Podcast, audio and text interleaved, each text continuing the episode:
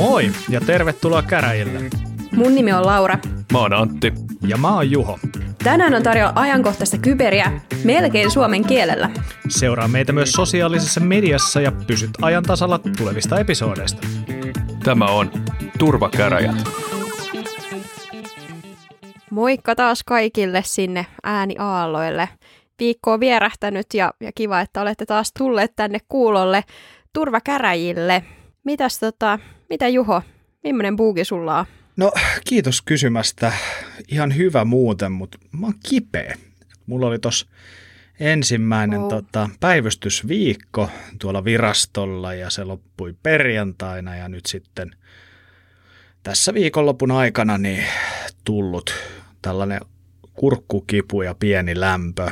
Ää, todennäköisesti ei ole korona, koska tota, muu perhe on tämän saman taudin viikon aikana sairastanut ja heillä oli negatiivista, mutta tota, katsotaan nyt. Kyllä mäkin sen tikun ajattelin vielä käydä tässä enää ottamassa ja katsomassa tuloksen, koska tota, ikinä ei voi tietää. Mm-hmm. Mutta tota, Mä ajattelin, että sä oot sairastunut burnouttiin ekan päivystyksen jälkeen. Joo, ei, ei ollut ihan niin tiukka. Että oli aika hiljainen viikko, viikko niin kuin siis, jos ei lasketa näitä Microsoft Exchangeja, minkä hedelmiä sitten keräillään tässä vielä, mutta tota, ja miksi mä niitä laskettaisikaan? Eihän niillä nyt on juuri tietoa. Joo, mutta siis muuten. Niin ihan sellainen pikkujuttu vaan. Niin viraston näkökulmasta aika vähän niissä on tekemistä enää, enää siis meillä, että, että tota, mutta näin. Mutta tota, ei oikeastaan muuta erikoista. Mä vähän pahoitin itse mieleni töissä, koska tota, mulla sanottiin, että mulla on sellainen orastava turkulaismurre. Ja tota, mä en tiedä, mä onko mä ollut niinku liikaa turkulaisten kanssa. Mä teen mun diplomityötä turkulaiselle yritykselle ja, ja palaveraan niiden kanssa ja sitten mä palaveraan Lauran kanssa ja, ja sitten mä itse asiassa pelaan Counter-Strikeakin yhden turkulaisen kanssa, niin tota, mä en tiedä, onko tässä niinku, saanko mä niinku ylikuormituksen Turun murretta ja se tarttuu. Mä oon sellainen, että mun tarttuu tosi helposti murteet, niin tota, jäin vaan miettimään omaa puhumistani, koska tota, en halua kuulostaa turkulaiselta missään nimessä. Hei, se on se stan- standardi suomen kieli, se turkulaisuus, koska kuitenkin kyseessä on vanha pääkaupunki, niin mun mielestä kaikkien pitäisi tavoitella itsessään sitä pientä turkulaista enemmän. Joo, mähän en ole päivää Turussa, päivää, päivääkään Turussa asunut, että vaikka mä oon opiskellut siellä ja valmistun sieltä, mutta... Ehkä tässä löytyy nyt se syy sun kurkkukivulle. Niin, niin, mä oon yrittänyt huuhtaa alkoholilla sitä kur- turkua pois mun, mun tota, suusta ja kurkusta, että tota, se on ärtynyt sitten, tai sitten se on ärtynyt vaan siitä suomen kielen hirvityksestä, eli Turun murteesta. No niin, olisikohan meillä sitten tarpeeksi taas turkuheittereitä tässä, ja mitäs, mitäs Antti? No jatketaan tästä Turusta. ei jatketa. ei, mulla, ei mulla sen kummempaa oikeastaan. Tota, remppahommia tehnyt kotona, veskiä rempannut ja vaimo, jos kuuntelee tätä, niin erityinen kiitos siitä, että en ole koskaan ennen laittanut laattoja seinälle, mutta hän valitsi tämmöisen kauniin pieni, pienitiilisen lasimosaiikin, niin mä pääsen nyt sitten suoraan tänne isoon liigaan treenaamaan tätä hommaa, että katsotaan mitä siitä tulee, mutta ihan hauskaa. Mä tykkään puuhata tuollaisia, kun kädet tekee töitä, niin mieli lepää ja ei, ei pyöri kyberit mielessä, kun mittailee ja sahailee ja katkoo sun muuta, että se on, se on hauskaa homma. Pitää aloittaa huipulta, eikö näin mene? Että... Kyllä, odotukset joo. korkealle suoraan. No joo, mutta se on, se on, nyt on hyvä sanoa ennen kuin kokeilu, että kuinka vaikea se nyt mukaan voi olla. Että mä voisin ensi viikolla kertoa, kuinka vaikea se oikeasti sitten oli, mutta kyllä tämä, kyllä tämä tästä meillä tuli tuonne Instagramiin kanssa kommentti, että, että Ju, äh, ei Juho, kun Antti, sun pitäisi pitää tällainen, tai aloittaa tämmöinen spin-offi tästä turvakäräistä, missä sä kerrot sun, sun tota, konfailuista joka viikko. Ja, niin, niin, tämmöinen joo, Docker, Antti ja Docker, tai Docker ja minä.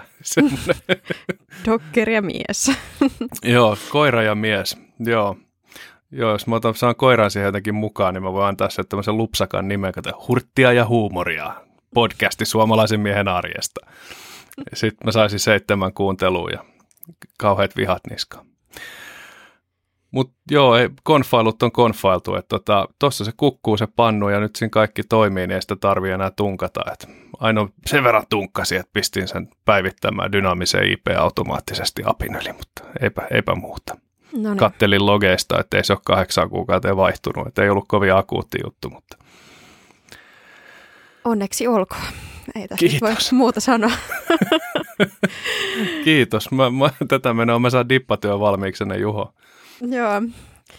Jep, no mä oon itse kanssa viettänyt aika tota, aktiivisen viikon tietokoneen parissa, mutta ehkä ei niin paljon kyberiä, että enemmän sitä DaVinci Resolvea, mitä mainitsin tuossa viime viikolla. Ja ilmeisesti muuten löytyy Linuxille kans, kans tämä, tämä, että jos, jos tulee nyt, tai Linux-käyttäjät innostuu videoeditoinnista, niin, niin tota, saa, saa suoraan, suoraan DaVinci asennettu, ettei tarvitse tosiaan sillä DDllä lähteä editoimaan.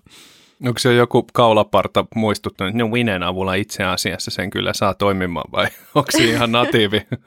mä ymmärsin, että olisi ihan natiivi, mutta mä näen, että Juho tuossa googlettelee vimmatusti, että varmaan kohta tulee vastaus. Joo, on, on natiivi. Joo, on ilme, mikä Juho on. natiivi, on. mutta se, mä en tiedä, onko tämä sitten tullut vasta, koska tämä ei kyllä ollut. Joo, Linux-tuki on tullut versiossa 15. Mä luulen, että mä oon käyttänyt jotain, tiedätkö, 13, 14 viimeksi ja, ja silloin ei ollut. Et, et näköjään 2019 on tullut Linux-versio. Joo. Niin. Eli eiköhän se Linux Desktop-vuosi vielä sitten pian saavu, kun tällaisetkin ohjelmat on jo portattu suoraan natiivisti sinne. Mahtavaa. Joo. Mutta hei, oli meillä ihan oikeitakin asiaa vai oliko sulla Juho vielä tästä jotain? Joo, no en mä tiedä, onko se Linux Desktopin vuosi vielä, kun täältä official niin kuin löytyy official niin kuin dokumentsista, että how to build Linux Resolve System the easy way. Niin, että jos sun pitää itse kääntää se Linuxille, niin en mä tiedä, onko se nyt suoraan sitten, no natiivi ja natiivi, mutta tota, ehkä siitä löytyy sitten käännetty versio myös. No niin, no mut hei, yksi askel kerrallaan, ainakin ohjeet löytyy, niin se on jo Linuxilla melkein sitten natiivi. Mutta hei, meillä oli tosiaan ihan näitä oikeita uutisia, mitä tänään sitten puitaisiin, niin, niin Antti, minkälaisia tietoturva-asioita viime viikolla pääsi oikein tapahtumaan? No mä tuossa tajusin, että me ei olla itse asiassa ihan hirveästi puhuttu yhdestä tietystä hyökkäystyypistä, joka ainakin silloin muutamia vuosia sitten oli, oli niin kuin jatkuvana riesana. Puhutaan siis palvelunestohyökkäyksistä. Ja muistuttakaa mua, ollaanko me käsitelty näitä palvelunestohyökkäyksiä oikeastaan ollenkaan tässä? Ei ehkä. Mulle ei ainakaan tule mieleen. Mm. Koska siis sehän, sehän on tavallaan niin kuin triviaalia, oikeastaan niin kuin epäeksoottinen ja hemmetin tylsä Mut niin tota... se on tota- varmaan se syy, miksi me on puhuttu siitä. niin, niin se, se, on, se on varmaan se syy, mutta toisaalta se on niinku, se on niinku sydän- ja verisuonitaudit, että se on kuitenkin se on tylsä, mutta se on hyvin epämiellyttävä asia ja kuitenkin sitten ilmiönä merkityksellinen. Ja mulla osui silmään tässä tämmöinen artikkeli tuosta Ars Technicasta, mikä perustui tämmöiseen Netscout-nimisen firman tutkintoihin, missä, missä oli taas löydetty uusi amplifikaattori, ja ihan lyhyt primeri niille, joille tämä on vieras oikeastaan, miten tämä toimii. Eli siis palveluistohyökkäyshän tukkii palvelun lähettämällä sille niin paljon liikennettä, että se ei selviä siitä ja ei pysty palvelemaan asiakkaita. Eli se on tietoturvan niin kuin saatavuuteen kohdistuva hyökkäys. Sillä ei ole mitään vaikutusta niin kuin tietojen luottamuksellisuuteen tai yleensä eheyteen, ellei se sitten onnistu tukkimaan jotain logia tai tehdä jotain semmoista hyökkäystä, missä tota, saadaan sinne syötettyä roskadataa vaikka tietokantaan. Joo, näitä DDoS-hyökkäyksiä, palveluista hyökkäyksiä on monesti myös käytetty sitten smokescreeninä yrityksien esimerkiksi tällaisen exfiltroinnin, eli, eli kun varastaa dataa yrityksestä ja siirretään se pois, niin, niin samalla ollaan saatu, saatettu liipasta tällainen palvelullista hyökkäys sitä kohdeorganisaatiota vastaan, jolloin sitten se liikennemäärä on ollut niin suuri sisäänpäin, että tällaista uploadia, mitä sieltä on sitten tehty, niin ei ole välttämättä havaittu. Joo, ja Suomessa on oltu ihan otsikkotasolla näiden palveluistohyökkäyksiä aiheuttamien käyttökatkojen kanssa. Aikoinaan muun muassa OP-pankkia kohtaan oli paljon palveluistohyökkäystä, mikä sitten muun muassa johti siihen, että käteisautomaatit eivät toimineet yhdessä vaiheessa. Ja sitten on ollut tämä suomi.fi-tunnistuspalvelua kohtaan ja sitten ikuinen jonnojen hyökkäyskohde on tämä Vilma-järjestelmä, mitä sitten kyykytetään. Ja siis se on varmaan, varmaan yksi Suomen hyökätyimmistä kohteista, jos pitäisi arvata. Mutta se, miten teleoperaattorithan näkee näitä päivittäin ja se, mitä mä oon ymmärtänyt heidän puheistaan, on se, että suurin osa palveluista hyökkäyksen uhreista on ihan toisia kuluttajaliittymiä ja siellä kiusataan esimerkiksi sitten vir- verkkopelikaveria tai jotakuta muuta, että tulee jossain irkissä riitaa, niin se dossataan pois maan päältä. Mutta tämä Netscoutin juttu liittyi tämmöiseen amplifikaattoriin, joka oli tämmöisessä D kautta TLS protokollassa, joka on Datagram Transport Layer Security. Eli käytännössä se on tarkoitus tehdä niin kuin UDP-liikenteestä suojattua ja salattua. UDP-liikenne on usein näissä hyökkäyksissä käytössä siksi, että UDP tai sillä tavalla siihen ei liity sitä handshakea, eli siellä ei, ei tarvitse kertoa niin kuin lähettävän serverin oikeaa IP-osoitetta. Sä voit väärentää lähetys IPn ja vastaus menee siihen väärennettyyn ip Ja tällä tavalla, jos hyökkäjä A haluaa hyökätä esimerkiksi jotakuta serveriä kohtaan, niin se laittaa sen serverin lähettäjäksi ja sen jälkeen lähettää UDP-paketin jonnekin, minkä vastaus menee sitten sille varsinaiselle uhrille. Ja amplifikaattorit on semmoisia palveluita, joissa pienellä kyselyllä sä saat ison vastauksen ja sä pystyt sen vastauksen sitten osoittamaan sinne sun hyökkäyksen varsinaiseen kohteeseen. Ja tässä DTL se on tämmöinen 37-kertainen amplifikaatio, eli jokaista tavua kohti, mitä sinne lähettää kyselynä, niin tulee 37 tavua suunnilleen vastausta takas. Ja tämä mahdollistaa sen, että kun näitä on netissä tuhansia tämmöisiä pannuja, heikosti suojattuja, niin sieltä pystyy hyökkäämään reflektoimalla niiden kautta liikennettä ja amplifioimalla sitä näitä väärin konfiguroituja laitteita hyväksi käyttäen. Eli 37 kertaista sen oman hyökkäystehonsa. Ja se, mikä tässä on vähän ironista, on se, että kun tämä DTLS yksi juttu on just se, että estetään se UDP-pakettien spoofaaminen, mutta se on ominaisuus, mikä on useasti ollut pois päältä esimerkiksi tämmöisissä Citrix Netscaler-nimisissä laitteissa, missä tämä on ilmeisesti ollut nettiin asti auki. Eli DDS ei ole meidän maailmasta mihinkään kadonnut, niitä on täällä vieläkin, ja aina kun tämmöisiä amplifikaattoreita löytyy, niin se niiden riskiä taas kasvattaa.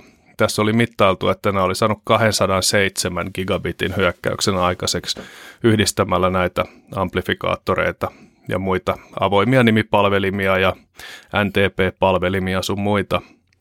NTP oli yksi aika paha, eli verkon aikaprotokolla. Sieltä tietyllä kyselyllä niin sai listattua muun muassa kaikki aikaisemmat kyselijät ja sieltä tuli kilotavukaupalla kamaa muutaman tavun kysymyksellä. Ja niitä oli nettiväärällä, koska niitä ei pidetty silleen kriittisinä. Mutta mitäs mieltä te olette? Nähdäänkö joku päivä vielä DOSin loppu? Ei. Joo, en kans usko, että nähdään ainakin niin kauan kuin meidän internet toimii, toimii tällä tavalla. Et, et, no sä puhuit tuosta UDPstä, mutta kyllä niin TCP-yhteyttäkin voi käyttää vähän samantyylisesti, että laitetaan vaan niitä synviestejä erinäköisistä IP-osoitteista ja sitten sit, tota, se serveri kaatuu siihen, kun se yrittää vastata niihin kaikkiin. Mutta tota, Joo, kyllä mä näen, että nämä DOS-hyökkäykset on, on edelleen iso juttu ja ehkä meillä on omalla tavallaan teknologia, joka osaa vähän vastata näihin paremmin kuin mitä sanotaan nyt kymmenen vuotta sitten, mutta, mutta en mä jotenkin näe, etteikö semmoinen, oliko se, kuinka monta vuotta siitä oli, kun se eräs palveluntarjoaja, tämä, tämä tota Dyn DNS siellä Jenkeissä pistettiin polvilleen tämmöisen DOS-hyökkäyksen avulla. No jos mä sanon viisi vuotta, niin se ei mene varmaan pahasti pieleen. Ei sit varmaan niin pitkään ole. Viidestä kolmeen vuotta, mutta silloinhan sehän nähtiin hyvin, koska silloin tippui muun muassa Twitterit sun muut kaikki, jotka käytti sitä nimipalveluunsa. Niin ne, ne tipahteli alas. Et sillä oli, oli laajat vaikutukset ja useinhan nämä vaikutukset on näissä just sellaisia, että sulla on konesalissa jaettua kapasiteettia, joka kulkee vaikka saman palomuurin läpi. Ja sitten palomuuri tukehtuu siihen liikenteeseen ja sieltä tippuu sitten 25 palvelua alas sen, sieltä, sieltä tippuu vain yksi. Eli tämmöisiä sivuosumiakin voi tulla suomalaisille organisaatioillekin, vaikka eivät itse olisi edes kohteena, että jos se palveluntarjoaja vaan joutuu käsittelemään sitä isoa datamassaa. Mutta tota, se siitä, se, se riesa ehkä tässä pikkasen vähenee jossain vaiheessa, koska yksi hyvä tapa suojautuahan näiltä on tämmöiset CDN ja fronttipalvelut, kuten Cloudflare esimerkkinä, jossa sun palvelimen julkinen IP onkin Cloudflarein IP ja niillä on niin paljon kaistaa, että se on, pystyy niin kuin imemään itsensä sen hyökkäyksen ilman, että sillä on varsinaista vaikutusta. Mutta sitten ehkä, jos et saa tarpeeksi vahva hyökkäyksen aikaiseksi, niin kyllä Cloudflareinkin saa mahdollisesti kyykkyyn. En tiedä, miten he ovat itse laskeneet sit suojauskapasiteettinsa. Mutta sieltä saa myös ilmaisena freetierinä tämän vaikka omille nettisivuille, jos on riski siitä, että ne dossataan. Niin, tai Malvaren C2 tai mille tahansa tällaiselle haitalliselle sivustolle. Joo. Ja eihän ei juurikaan sitten luovuta mitään tietoja, että, että se on siinä, siinä mielessä mielenkiintoinen toimija. No tämä on tätä internetin yksityisyyttä, että tämä on, niin kuin, tämä on niin kuin sanotaan kaksipiippunen miekka, niin kuin sanotaan. Että en, en tiedä, onko se hyvä vai huono asia, että he luovuta tietoja, että sitten jos sieltä esimerkiksi sinun tietojasi kysellään jostain Iranista, niin ei silloinkaan niitä luovuta. Niin, kyllä. Ja toinen, toinen niin kuin, nyt, nyt kun pääsin tähän aiheeseen, haluan hieman vuodattaa sydäntäni, niin niin kuin Cloudflare, mutta sitten toinen, toinen, mikä niin kuin paljon kehutaan, mistä me ollaan puhuttu, on Let's Encrypt. Mutta esimerkiksi Let, Let's Encryptin poliisi ei, ei kiellä heidän sertifikaattien käyttämistä haittaohjelmissa. niin kuin, että, että, että jos heillä on haittaohjelman C2 käytetään Let's Encryptin sertifikaattia, niin he todennäköisesti vastaa siihen, että voi voi, että ei ole kielletty meidän näkökulmasta. Niin, tämähän on ihan sama kaikissa näissä teknologioissa, että kryptataan ja salataan ja suojataan ihmisten yksityisyyttä ja samalla sitten myös rikolliset porskuttaa siellä, että eihän tämä sinänsä ole mikään uusi juttu.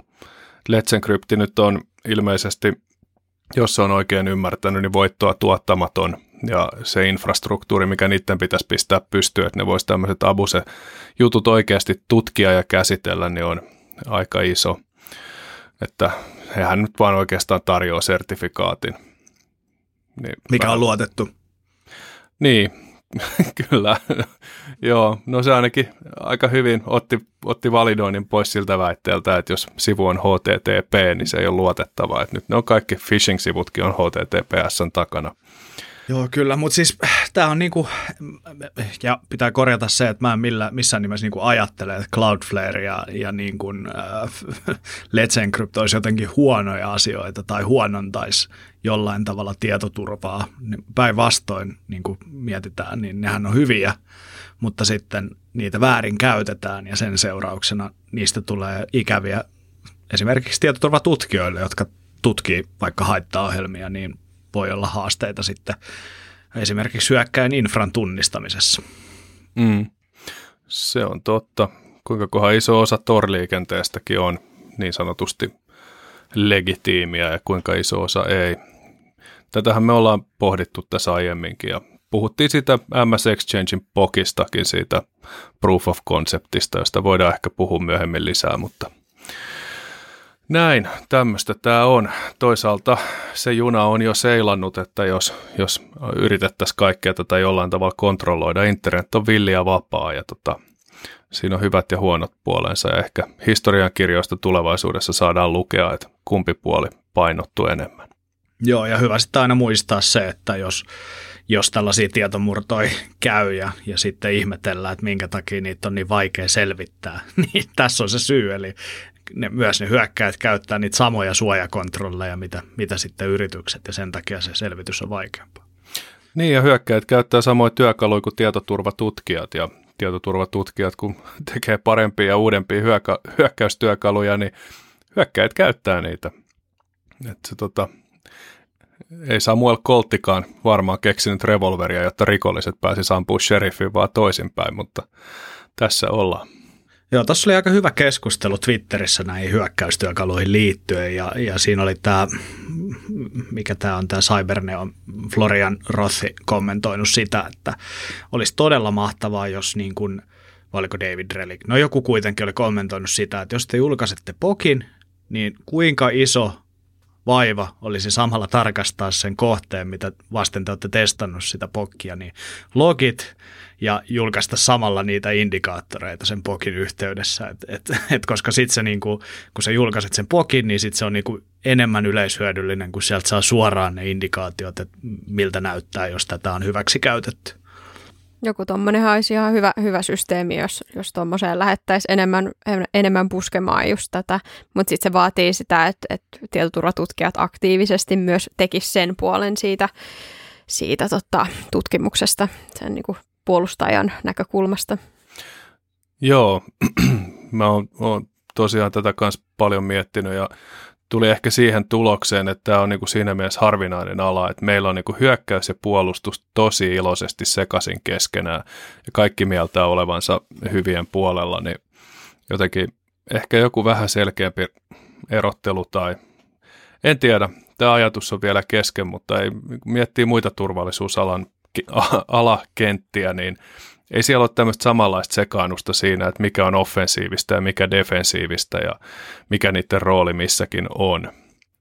Joo, mutta ehkä sitten ensi jaksossa Antti esittelee meille jonkun tyhjentävän vastauksen tähänkin ongelmaan. Mutta oliko sulla Antti muuta, muuta tota, tietoturva-asiaa vähän lähempää meidän kotimaatamme myös? Joo, kyllä. Eli tota, suojelupoliisi julkilausui siitä, että tämä syksyllä eduskuntaa kohdistunut kyber, kybervakoiluoperaatio, niin sille on nyt annettu tekijän nimi, eli, eli niin sanottu attribuutio. Ja suojelupoliisin ja keskusrikospoliisin lausunnon mukaan niin tämä selkeästi viittaa tähän APT-31-toimijaan, joka on yleisesti arvioitu tulevan tuolta Kiinan suunnasta ja nauttivan Kiinan hallituksen suojelusta ja todennäköisesti budjetointia. Ja tämä oli todella mielenkiintoinen sinänsä niin kuin aggressiivinen teko Suomen valtiovaltaa kohtaan toisen valtion toimesta, josta jäätiin nyt selkeästi kiinni. Ja mä oon vähän yrittänyt seurata, että miten tähän reagoidaan, ja Twitterissä ainakin oli, oli jonkunnäköisin kovin sanankäänteen tätä tuomittu, mutta sitäpä nyt en pidä itse juuri minään, että Twitterissä möykätään. Mutta jännä nähdä, että että miten nämä pelisäännöt tästä muokkautuu, että, että kiinalaiset jää kiinni siitä, että ne vakoilee Suomen eduskuntaa. Mitä tästä seuraa, että karkotetaanko diplomaatteja, mikä, mikä olisi niin semmoinen järkevä ja balanssoitu vastine tähän näin, niin sitä kattelin. Mutta se oli, se oli mielenkiintoinen.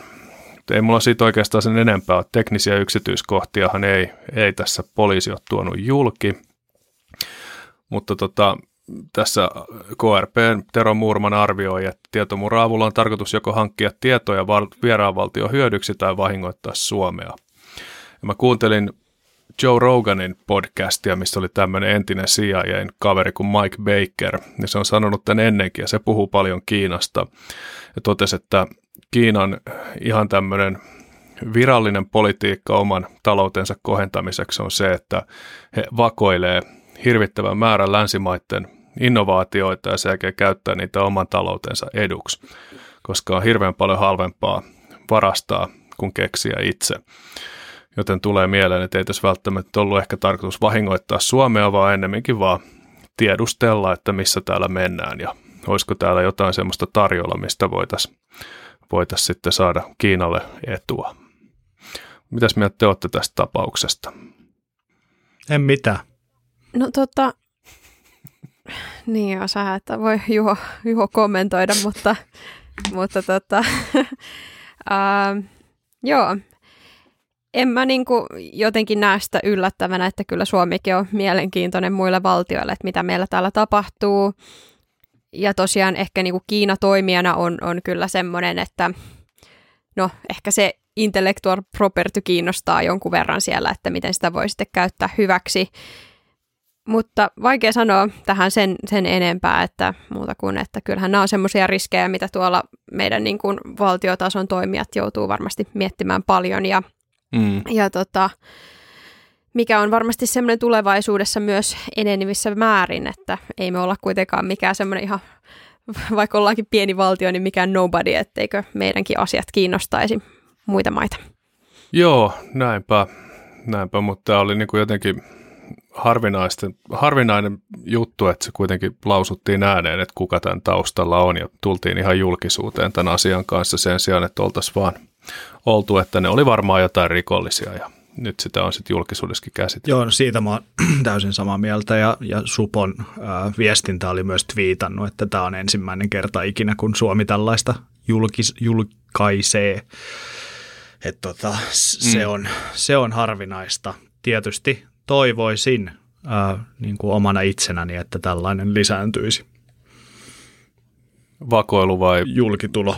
Se, että siitä puhutaan. Okei, hyvä, hyvä, että tarkensit. Joo, huhu.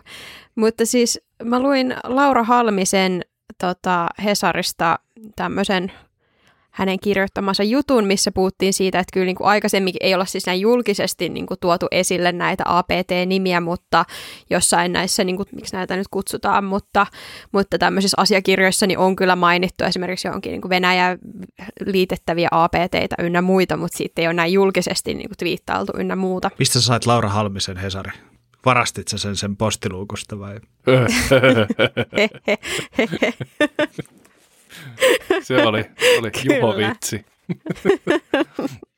Mutta Mike Bakerista vielä, sillä oli mielenkiintoinen linja, se, se vertasi tässä just Kiinaa ja Venäjää, ja se sanoi mun mielestä hyvin värikkäästi, että venäläisten tapa tehdä tämmöistä APT-toimintaa on se, että ne heittää paskaa seinälle ja katsoo, mikä tarttuu, ja kiinalaiset pelaa semmoista niin kuin sanotaan 10, 15, 20 vuotta pitkää peliä, eli että ne hankkii jonkun lähteen, ja sitten ne lähettää sen johonkin maahan ihan vaan niin kuin opiskelijana ja se toimii sitten tiedustelupalvelun piikkiin siellä seuraavat 20 vuotta. Eli rakentaa yhteydet sinne maahan ja hankkii sieltä työpaikan ja kaiken näköistä muuta, että heillä on niin kuin hyvin sellainen pitkäjänteinen lähestyminen tätä tiedustelua kohtaan. Ja se oli aika, aika mielenkiintoista ajatella, että miten meillä pystytään ylipäänsä tämmöistä niin kuin globaalissa maailmassa torjumaan tällaista ajatusta, että sulla voi olla joku, joka on niin kuin Suomen kansalainen, asunut täällä vaikka 20 vuotta, käynyt koulunsa Suomessa, puhuu suomea ja sitten työskentelee täällä jollekin teknologiayritykselle. Ja koko tämän ajan on mahdollisesti sitten toimittanut tietoa ulos maasta, niin miten tämmöisiä niin kuin, sitten, no nämä on näitä suojelupoliisin tricks of the trade juttuja, joista mä en tiedä yhtään mitään, mutta kai näitäkin pystytään sitten jotenkin seuraamaan, mutta se on vähän eri asia, kun sanotaan sellainen paksulla aksentilla tuleva kaveri tulee työhaastattelun kyselemään, että kerro vähän lisää, että miten teidän kyberpuolustus on järjestetty. Niin, va- vaikeat juttuja, vaikeat juttuja. Joo, mutta siinä oli mun uutiset tältä viikolta. Mitäs Juho? No mä en ottanut nyt mitään niin kuin uutta niin sanotusti, vaan päivittelen vanhoja keissejä, mistä on puhunut. Ja mä aloitan... No niin, mitä SolarWindsille kuuluu? mä, aloitan, mä aloitan itse asiassa vielä vanhemmasta keissistä. Me puhuttiin viime kesänä, ää, tai viime kesän tapahtui tällainen Twitter hakkerointi, Twitter-murto, mistä me jauhettiin aika paljonkin muutamassa jaksossa. Ja nyt sitten äh, on äh, niin kuin tapahtunut edistystä tässä tapauksen tutkinnassa tai, tai käsittelyssä. Mutta tosiaan tämä keissi oli sellainen, missä Twitterin tehtiin tietomurto ja siellä oli kolme nuorukaista sen taustalla. Ja mitä he olivat tehneet, niin saaneet pääsyn usealle tällaiselle vaikutusvaltaiselle verifioidulle tilille. Ja nämä kolme nuorukaista sitten niin muun muassa kauppasi näitä tunnuksia Discordissa – ja tämä näkyvin huijaus, mitä he teki, niin oli, oli tämä kolmikon julkaisema twiitti näillä käyttäjätileillä, jossa yritettiin huijata ihmisiä maksamaan bitcoineja näille ison profiilin twiittaajille. Ja, ja siinä twiitissä väitettiin, että maksa meille XYZ summa bitcoinia, niin me maksamme sen tuplana sinulle takaisin. Mulla tulee aina tästä kolmikosta, mä naureskelin vähän, tulee mieleen 2005, kun aloitin Laureassa opiskelun. Silloin oli semmoinen lehtori kuin Timo Kerttula, jonka kaikissa esimerkkeissä oli aina Arska, Reiska ja Pate. Niin mulla tulee aina kolmikosta mieleen, että siellä on ollut Arska, Reiska ja Pate taas vauhdissa. ehkä, ehkä nämä on samat henkilöt, mutta nyt on ehkä konkreettia sitten, sitten sielläkin antaa. Mutta tota, joo, tosiaan rikoksen seurauksena nämä huijarit sai rikoshyötyä sellaiset yli 100 000 dollaria. En nyt muista tarkkaa summaa. Käsiteltiin se silloin meidän jaksoissa. Ja, ja käsiteltiin myös se, muistaakseni jopa Antin toimesta, että nämä Bitcoin-välittäjät rupesivat puuttumaan tähän kampanjaan ja esti näitä siirtoja. Ja mehän luvalti, luvattiin päivitellä, kun tämä oikeusjuttu etenee, ja nyt se sitten vihdoin on edennyt. Nimittäin rikoksen päätekijä 18-vuotias Graham Ivan Clark tuomittiin kolmen vuoden vankeustoimioon tuomioon, jota tulee seuraamaan sitten tällainen kolmen vuoden ehdon alainen sen kolmen vuoden vankeustuomion jälkeen. Ja lisäksi Clark ei saa käyttää tietokoneita ilman viranomaisen valvontaa enää. Ja tämä Clark pääsi siinä mielessä aika vähällä, että hänet tuomittiin alaikäisenä, koska hän oli tämän rikoksen aikaan alaikäinen, eli 17-vuotias, ja tässä oli sitten kuriositeettina se, että aikuisena vastaavista syytteistä olisi todennäköisesti saanut Jenkeissä yli 10 vuoden tuomion. Uhu. Toi on kyllä paha toi, ettei saa käyttää tietokoneita, etenkin tuossa iässä varmasti, mutta jos miettii omaakin elämää, niin, niin, niin tota, mieluummin maksaisi sakkoja kuin, tai ehkä istuisi hetken linnassa, kun olisi ilman tietokonetta, mutta ehkä tämä kertoo enemmän musta jotain kuin, kuin tota, oikeussysteemistä. Niin, ja miten tämä menee nyt, kun sulla on autossa ja älypuhelimessa ja rannekellossa ja kaikkialla on nykyään tietokoneet, onko se nyt sitten määritelty, että siinä pitää olla näyttö ja näppäimistö ja näppäimistö pitää olla erikseen, että saako se käyttää niin headless-servereitä esimermääritelty vai eikö se niin saa käyttää? Niin. Mitäs, mitäs saako se puhua Googlelle tai äh, Sirille? Ei ollut ihan näin detskuina määritelty tuossa tuota tuomiota, että mitä se tarkoittaa, tarkoittaa, mutta siis äh, viranomaisen valvonnassa. Että, että Laura, kyllähän, kyllähän sä periaatteessa, mä en nyt tiedä, jos löyhin ranteen tulkitaan tätä, niin nyt kun mä oon tässä, niin sä saat tietysti käyttää tietokonetta ihan rauhassa. yes. Mutta lupaat ja vannot kautta kiveä ja kanno, että et haksaa sillä. Ennen. Juho voi tulla sitten monitoroimaan, kun pelaa Dotaa illalla, niin ei mitään ikävyyksiä tapahdu. Mutta joo, äh, nythän tässä niinku tästä kolmikosta, eli Reiskasta, Arskasta ja Makesta, niin ensimmäinen osa saanut tämän tuomion ja nämä kaksi sitten, eli, eli äh, paikalliset Reiska ja Arska, Nima Faseli alias Rolex ja Mason Shepard alias Chaivon odottavat vielä omia tuomioitaan. Ja mä en tiedä muistatteko te, mutta minä muistin sellaisen faktan, että näistähän kaksi oli Floridassa ja yksi Briteissä, niin tämä Graham Ivan Clark oli nimenomaan floridalainen, joka sai tämän tuomion. Ja britti ja toinen floridalainen sitten vielä odottaa. Mutta nämä molemmat Faseli ja Shepard, ketkä ei ole vielä saanut sitä tuomiota, niin olivat jo täysi-ikäisiä sen teon hetkellä. Et nyt on sitten mielenkiintoista nähdä, että millaisen tuomion he saavat, että tuleeko heille enemmän kakkua kuin sitten tälle Clarkille.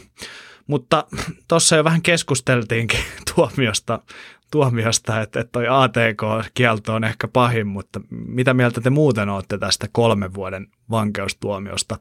Mä en tiedä, musta toi kuulostaa, mun korvaa ehkä kuulostaa vähän kovalta. Tietysti Jenkeissä on Jenkkien tuomiot, mutta Suomeen verrattuna esimerkiksi.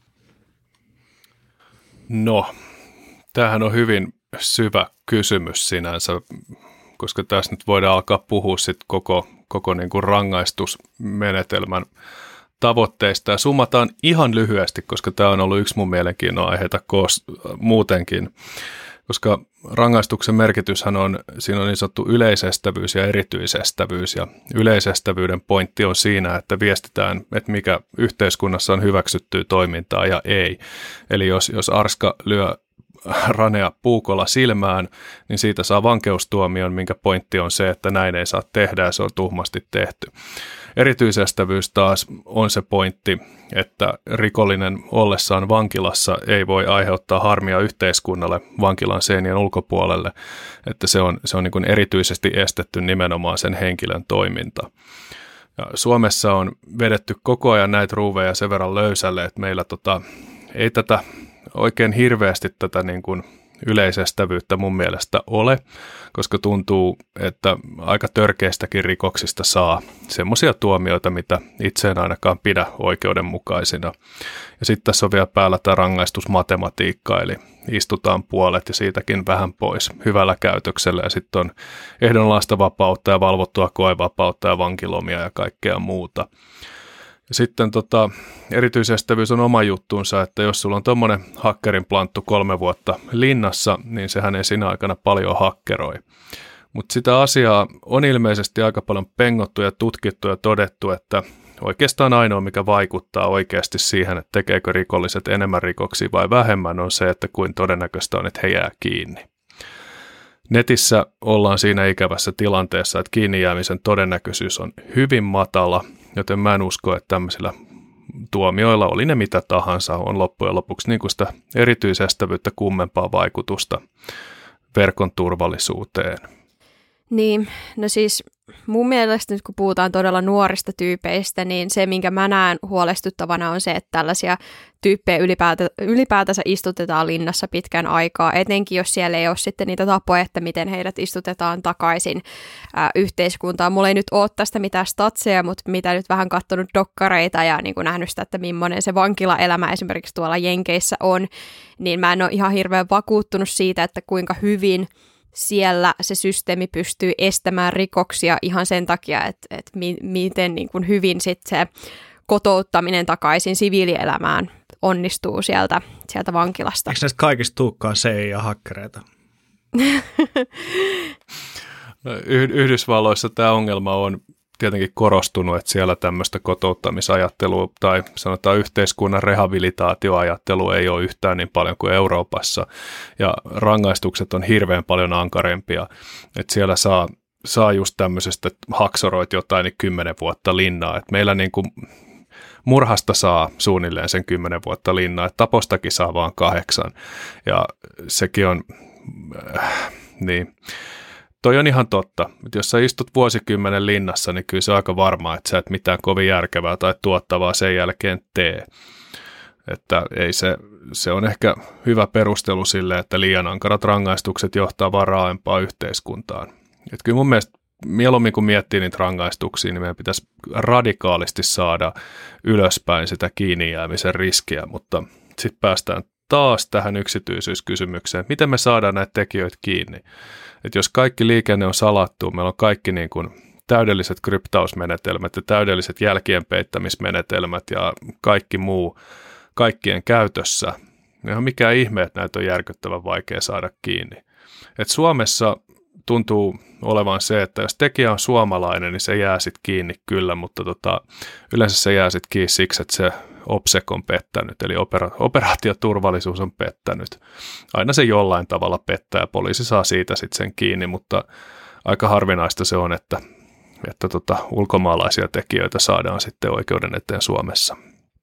Se ehkä tekeekin tästä kyberrikollisuudesta niin valtavaa vauhtia kasvavaa bisnestä, että, että meidän tehtävä on torjua ja he hyökkää ja viranomaiset tutkii sen, minkä pystyy tai ehtii, mutta heidänkin edellytykset tähän touhuun on aika huono. Niin, ehkä tarvitaan vielä paremmin semmoista ää, niin kuin maiden välistä yhteistyötä tähän kyberrikollisuuden kitkemiseen, koska nimenomaan ne ongelmat tulee myös siitä, että tässä ei tarvitse olla fyysisesti läsnä siellä maassa, missä se tapahtuu, vaan, vaan se tapahtuu mm. sitten jostain toiselta puolelta maapalloa ja sitten se ää, tekijöiden vastuun saattaminen voi olla siinä, siinäkin mielessä hankalaa. Pääsenkin tästä hyvällä aasinsillalla mun seuraavaan juttuun. Se tulee vasta jutun lopussa se aasinsilta, että tämä on vähän tällainen nurinkurinen silta. Tämä tulee, no joo, en sano. Mutta joo, tota, SolarWinds-päivitys. Eli aurinkotuulet ovat jälleen puhaltaneet ja yksi uusi aurinkopyrskäyksen uhri on astunut julkisuuteen. Tällainen brittifirma kuin Mimecast, Mimecast, on kertonut joutuneensa uhriksi loppuvuodesta tapahtuneen SolarWinds-hakkeroinnin yhteydessä. Ja tota, tämä Mimekäs tarjoaa muun muassa tällaisia niin tietoturva- kyberturvallisuuspalveluita, mitkä liimataan sitten esimerkiksi M365 sähköpostien päälle sekä muuta sitten vastaavaa kyberturvallisuuspalvelua asiakkailleen ja, ja jatkuvuuspalvelua.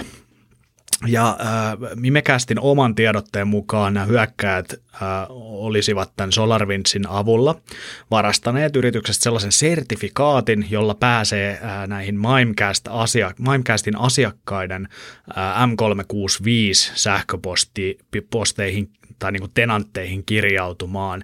Eli heillä oli käytännössä avaimet kaikkiin heidän äh, hyökkäyllä avaimet kaikkiin Mimecastin asiakkaiden sähköpostipalvelimiin, mitkä olivat sitten Microsoftin cloudissa. Ja Tutkimusten perusteella äh, tämä hyökkäävä ryhmä, ryhmä tai ryhmittymä oli sitten kirjautunut ainoastaan muutamiin näihin Microsoft ja Mimecastin yhteisiin asiakkaisiin ja, ja mitään suurempaa vahinkoa ei tällä tietoa sitten ole koitunut Mimecastin asiakkaille. Mutta tota, tämä on mielenkiintoista nähdä, että, että kuinka paljon nyt sitten yritykset näistä niin kuin aurinkotuulien hedelmistä tulee esille ja, ja kertoo näistä julkisuuteen.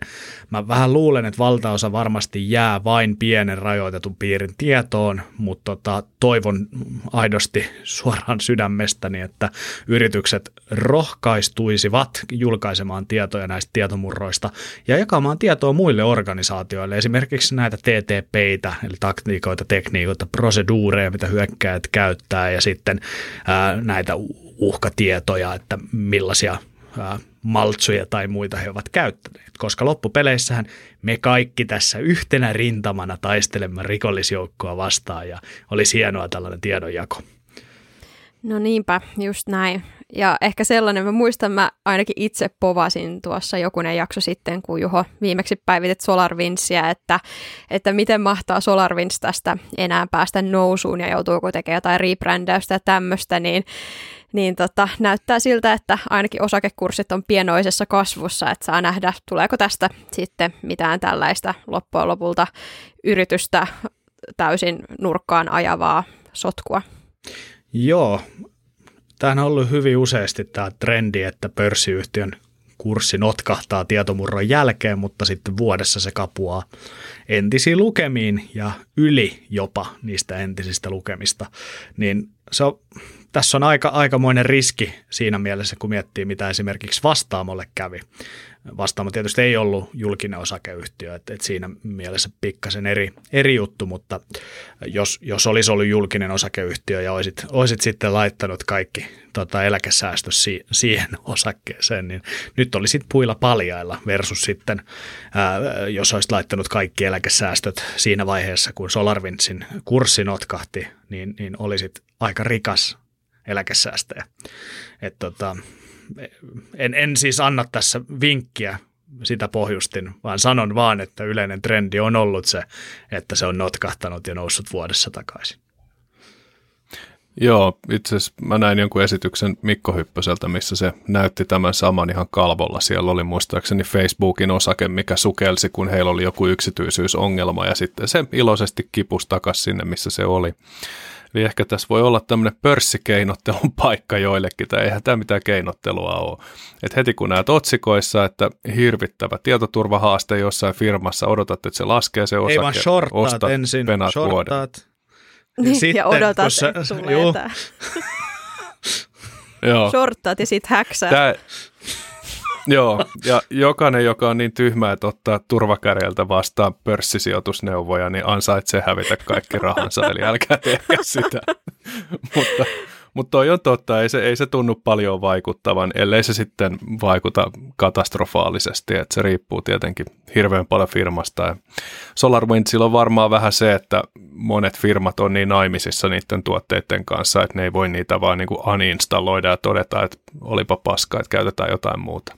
Joo, sitten vielä, vielä tota kolmantena kirsikkana kakun päällä, niin tämä Exchange, mistä ollaan puhuttu aika paljon ja, ja minkä parissa ollaan tosi paljon myös tehty, niin ihan lyhyenä nostona se, että, että viikko sitten maanantaina niin, niin Metasploittiin tuli. Siellä oli jo tällainen auksiaali moduli, mikä, mikä on siis ää, tällaisen haavoittuvuuden tunnistamiseen ja skannaukseen käytettävä ää, ominaisuus Metasploitissa. Se siellä oli jo tästä Exchange-haavasta, mutta sinne tuli myös sitten se exploitti, joka tekee sen haavoittuvuuden hyväksi käyttämisestä todella helppoa ja käytännössä mahdollistaa kenelle tahansa sen haavoittuvuuden hyväksi käyttämisen. Eräs Pasi Tarvainen kommentoi ää, Twitterissä twiittiin, jonka laitoin tästä, että Metasploit on nyt, tai Metasploitin on nyt puskettu se moduuli, niin kommentin, että jopa hän osaisi sitä hyväksi käyttää ja, ja totesi, että olihan tässä GUI tässä Metasploitissa. Ja onhan siinä olemassa, että tota, periaatteessa periaatteessa tämä on niin kuin kenen tahansa saatavilla nyt, eli, eli jos nyt et vieläkään ole päivittänyt Exchange, vaikka se ei olisikaan netissä, niin, niin nyt pitäisi juosta ja kädet heilua niin kovaa, että lähdet ilmaan jopa. Mutta tota, tämä on, on sellainen varmasti, että minkä hedelmiä tässä nyt tulevina viikkoina keräillään ja, ja toivottavasti yritykset tulee sen kanssa ulos ja jakaa tietoa. Et musta oli hieno nähdä, että Hollolan kunta oli julkaissut Twitterissä sen, että meihin osui tietomurto. Että tota, se oli kiva nähdä. Mm. Toi pakko kommentoida, että hedelmiä kerätään, niitä kuulostaa jotenkin positiiviselta, että ehkä ne hedelmät, toki jos on, jos on päivittänyt, niin ehkä ne hedelmät ei ole homeessa, mutta jos ei ole päivittänyt, niin ne hedelmät, mitä poimitaan, niin voi olla, että ei ole ihan syömiskelpoisia. Niin, onhan niitä pahoja hedelmiäkin, että myrkkyhedelmiä ja muita. Että. Okei, okay, eli kyseessä oli myrkkyhedelmiä nimenomaan. Mutta hei, mä voisin vielä sitten lopettaa tämän meidän jakson tällaiseen erääseen uutiseen, mikä ainakin mun, mun kaikkiin ryhmächatteihin, missä on, on osallisena, niin tuntui, että jaettiin. Ja tämä oli tota, Vicein tekemä uutinen tai Motherboardin tekemä uutinen ja sitten muun muassa Brian Krebs kirjoitti tästä omassa blogissaan Krebs on Security, mutta tämä, tämä tota, otsikko on tällainen vapaasti suomennettuna, että voidaanko lopettaa pelleily siitä, että että SMS tai tekstiviestit olisivat turvallisia. Ja tässä kyseessä oli siis tällainen tutkivan journalismin ää, tällainen artikkeli, missä tällainen tietoturvatutkija Laki 225 teki yhteistyötä Vicein Joseph Coxin kanssa ja näytti, että miten pystyy kaappaamaan toki tämän Coxin luvalla niin hänen tekstiviestinsä. Ja kun mä luin tämän otsikon, niin mä ajattelin, että okei, tämä on nyt Jenkkilän tällainen äh, swim, äh, sim-swapping hyökkäys taas, missä, missä niin kuin tämmöisen sosiaalisen insinöörityön avulla saadaan ensin uhrista tarpeeksi tietoa kerättyä ja sitten ää, soitettua tämän uhrin teleoperaattorille ja, ja pyytää sitten vaihtoa tästä, tämän uhrin numerosta tämän hyökkäjän numeroon. Ja tällaiset SIM-swapping-hyökkäykset on ollut Jenkeissä tosi suosittuja, koska siellä tämä onnistuu ilmeisesti suht vaivattomasti ja tämmöisten hyökkäysten kohteina on ollut tällaiset ää, nimekkäät henkilöt, kuten Twitterin toimari Jack Dorsey. Mutta tosiaan tässä ei ollutkaan kyse tästä SIM-swappingista, vaan tässä oli kyseessä tämmöinen, no ei myöskään hirveän tekninen hyökkäys, mutta sellainen häksäystemppu kuin Sakari-nimiseen palveluun rekisteröityminen, joka maksaa 16 dollaria. Ja tämä Sakari saattaa kuulostaa suomenkieliseltä nimeltä, mutta tämä on Yhdysvalloissa toimiva markkinointialusta, joka mainostaa itseään tällaisena pilvipohjaisena tekstiviestipalveluna, joka mahdollistaa tekstiviestien muistutukseen ja, muistutuksia ja hälytyksien ja muun muassa markkinointikampanjoiden lähettämisen tekstiviesteillä yrityksille. Joo, tuli tuosta Sakarista mieleen. Sakari villapaita peli. Mulla mitään se syvällisempää ollut tähän muuta kuin, että ho, ho, ho, kutittaa. Voitit pelin. Kyllä, nämä on näitä internetin aarteita. Jos ei ole Sakari Villapaita tuttu, niin kannattaa googlettaa. Kai se no, vielä, vielä löytyy, linkkiä löytyy memoista sitten. No totta kai löytyy memoista, käykää sieltä katsomassa. Mutta tosiaan tämä Sakaria, joka, joka markkinoi itseään tällaiseen, ei villapaitana, vaan tällaisena markkinointikampanjointien lähentämisenä muun muassa, niin tähän sopii ää, muihinkin asioihin. Ja efektiivisesti että tarkoittaa, että palveluun voi lisää puhelinnumeroita, joista voi lähettää ja joihin voi vastaanottaa viestejä. Ja ehkä tässä voi tehdä semmoista nopeaa hakkerimatematiikkaa ja ymmärtää, että että tähän palveluun saattaa sitten pystyä liittämään muitakin puhelinnumeroita kuin sen oman puhelinnumeron. Ja oikeastaan ainut asia, mitä tätä, minkä, minkä tämän esti, oli se, että vannoo tällaisessa letter of authorizationissa, eli valtakirjan tyyppisessä dokumentissa, ettei tee mitään laitonta, ei tee häirintää tai muuta epäsopivaa palveluun liitty, liitetyillä numeroilla. No. Kuulostaa kuulostaa riittävältä. Jos sä nyt lupaat, niin kyllähän nyt ihminen lupauksen pitää. Joo, totta kai, että tämä oli ihan semmoinen hakkeroinnin estävä lauseke totta kai siellä, siellä kirjeessä sitten. Mutta tosiaan että tietoturvatutkija ää, pääsi tänne ää, Koksin tai sai hänen numeronsa haltuun ja samalla kun tämä pystyi vastaanottaa viestejä tähän Koksin numeroon, niin, niin täällä Koksilla näkyy siis siinä kännykässään, että tämä SIM-kortti on edelleen voimassa ja yhteydessä hyvin omaan teleoperaattorinsa ja muuta. Eli tämä oli hyvin tämmöinen taustalla tapahtuva hyökkäys myös, että tästä ei suoraan sitten jäänyt kiinni. Ja tämä tietoturvatutkija sai, sai sitten tältä Koksilta hal, haltuunsa muun muassa some, ää, sometiliä ja pikaviestin palveluita ynnä muita.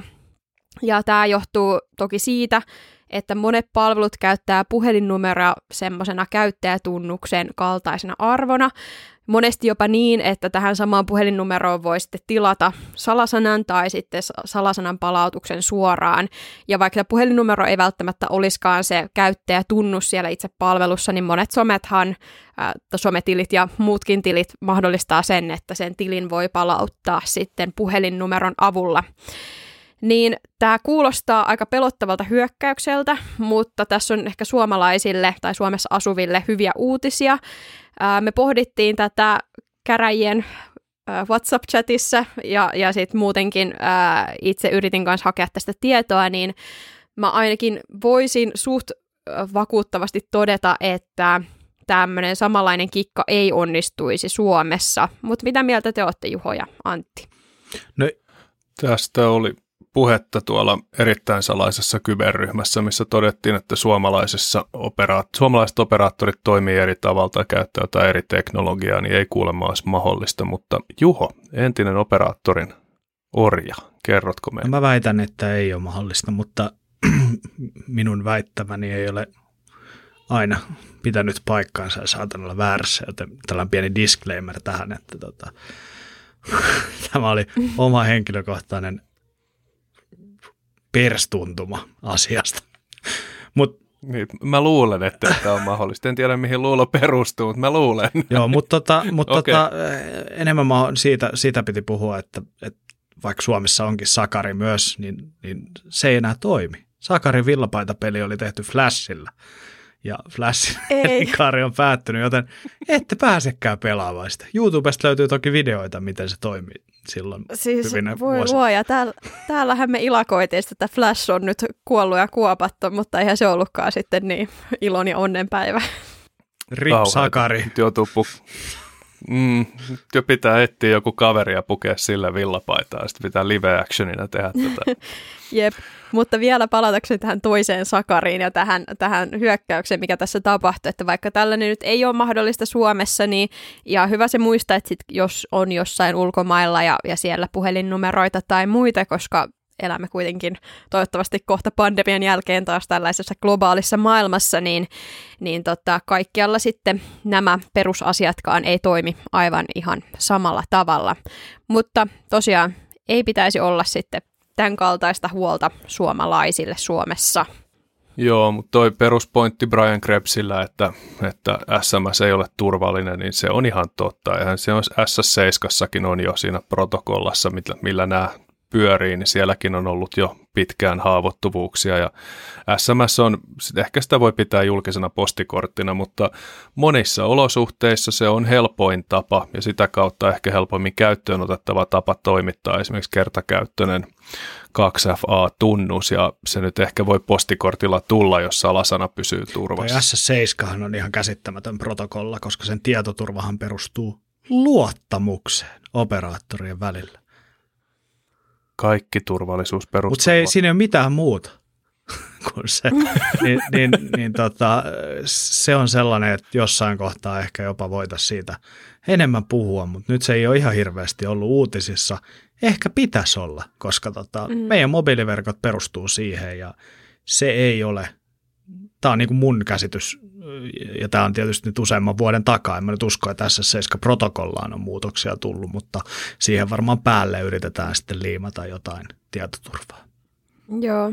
Mitäs 5G? Tämä oli ehkä hyvin pöliä kysymys, mutta tota, rullaako se vielä SS7 päällä vai onko se joku ihan oma hommansa? Nyt Juho näyttää semmoista ilmettä, että nyt mennään, mennään vaikeisiin. Mä en tiedä, mä en tiedä ja, ja vaikka tietäisin, niin en voi kommentoida.